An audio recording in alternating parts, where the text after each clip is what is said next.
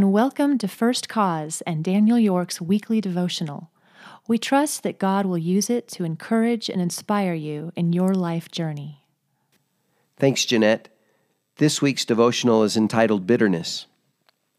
Chad called me and asked if I would meet with him and a criminal investigator. When I arrived at the meeting, Chad explained that a former leader, Pat, he had worked with, had moved to his hometown and was lobbying to join a historical organization of which Chad was a member. He then went on to explain how decades earlier this member had badly hurt him professionally.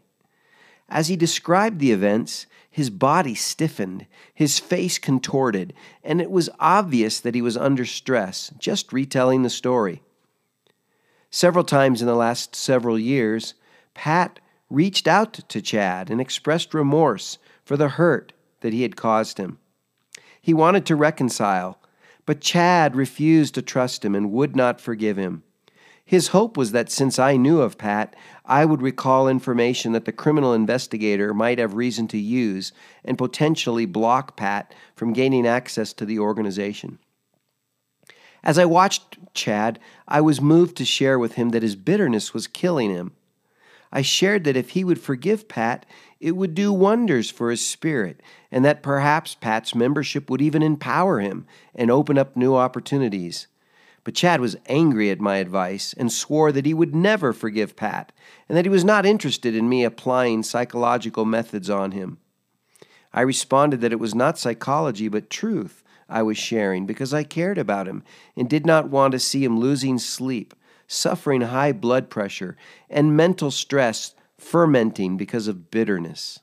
Sadly, Chad had no interest in listening to me or the other attendee who agreed with my assessment, and we were not able to find resolution. Our passage of meditation is taken from Acts chapter 8, verses 18 to 23. When Simon saw that the Holy Spirit was given through the laying on of the apostles' hands, he offered them money, saying, Give me this power too, so that anyone I lay hands on may receive the Holy Spirit. But Peter told him, May your silver be destroyed with you, because you thought the gift of God could be obtained with money. You have no part or share in this matter, because your heart is not right before God. Therefore, repent of this wickedness of yours, and pray to the Lord that the intent of your heart may be forgiven you. For I see you are poisoned by bitterness and bound by iniquity.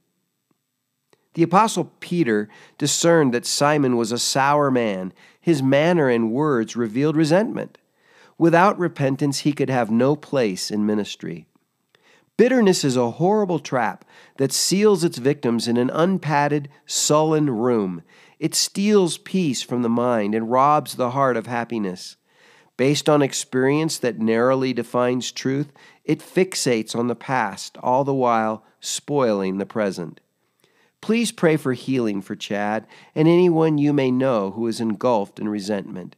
Most of all, pray he finds Jesus. Lee Ellis gives us our inspirational thought in his book Leading with Honor. There are many reasons that seem to justify bitterness, but bitterness is always a losing proposition.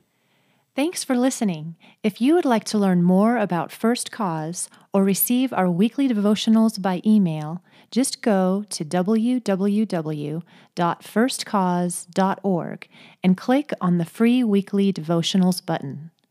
Our goal is to give you something to think about in Revelation.